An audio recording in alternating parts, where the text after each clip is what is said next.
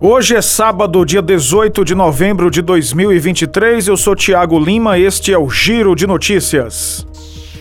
O ministro Dias Toffoli do Supremo Tribunal Federal suspendeu nesta sexta-feira o concurso para oficiais e praças da Polícia Militar do Pará.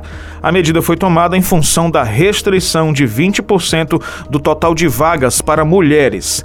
Toffoli atendeu ao pedido de suspensão feito pela Procuradoria-Geral da República.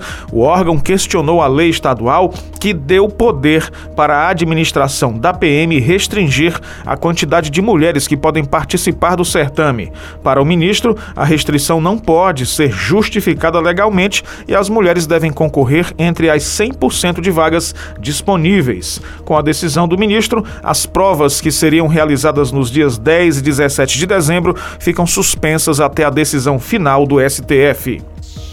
Nesta semana, os incêndios no Pantanal chegaram à rodovia Transpantaneira, que liga o município de Poconé, a cento e quatro quilômetros de Cuiabá, a Porto Jofre, na divisa do Mato Grosso com o Mato Grosso do Sul. No entanto, o bioma já vem queimando há mais de trinta dias nos dois estados. Até o momento, o fogo consumiu mais de um milhão de hectares de biodiversidade, o triplo do que foi registrado no ano de dois mil e vinte e dois inteiro. É o pior novembro em número de incêndios em vinte e um anos. Pouca chuva e os efeitos do El Niño explicam o recorde de focos de fogo em pleno período chuvoso, que vai de outubro a março, segundo especialistas. Com a formação de uma frente fria vinda do sul, todas as regiões do Brasil devem ter tempestades neste fim de semana. O Instituto Nacional de Meteorologia emitiu nesta sexta-feira um alerta para dezessete estados e o Distrito Federal por conta dos temporais nos próximos dias. A situação deve ser mais crítica na região sul, que já vinha enfrentando fortes chuvas na última semana, e em boa parte dos estados das regiões centro-oeste e sudeste, as mais impactadas pela onda de calor.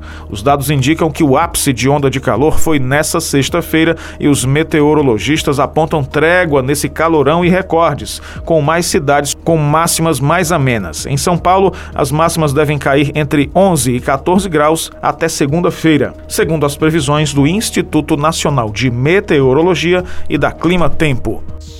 O Giro de Notícias tem produção, edição, locução e sonoplastia de Tiago Lima.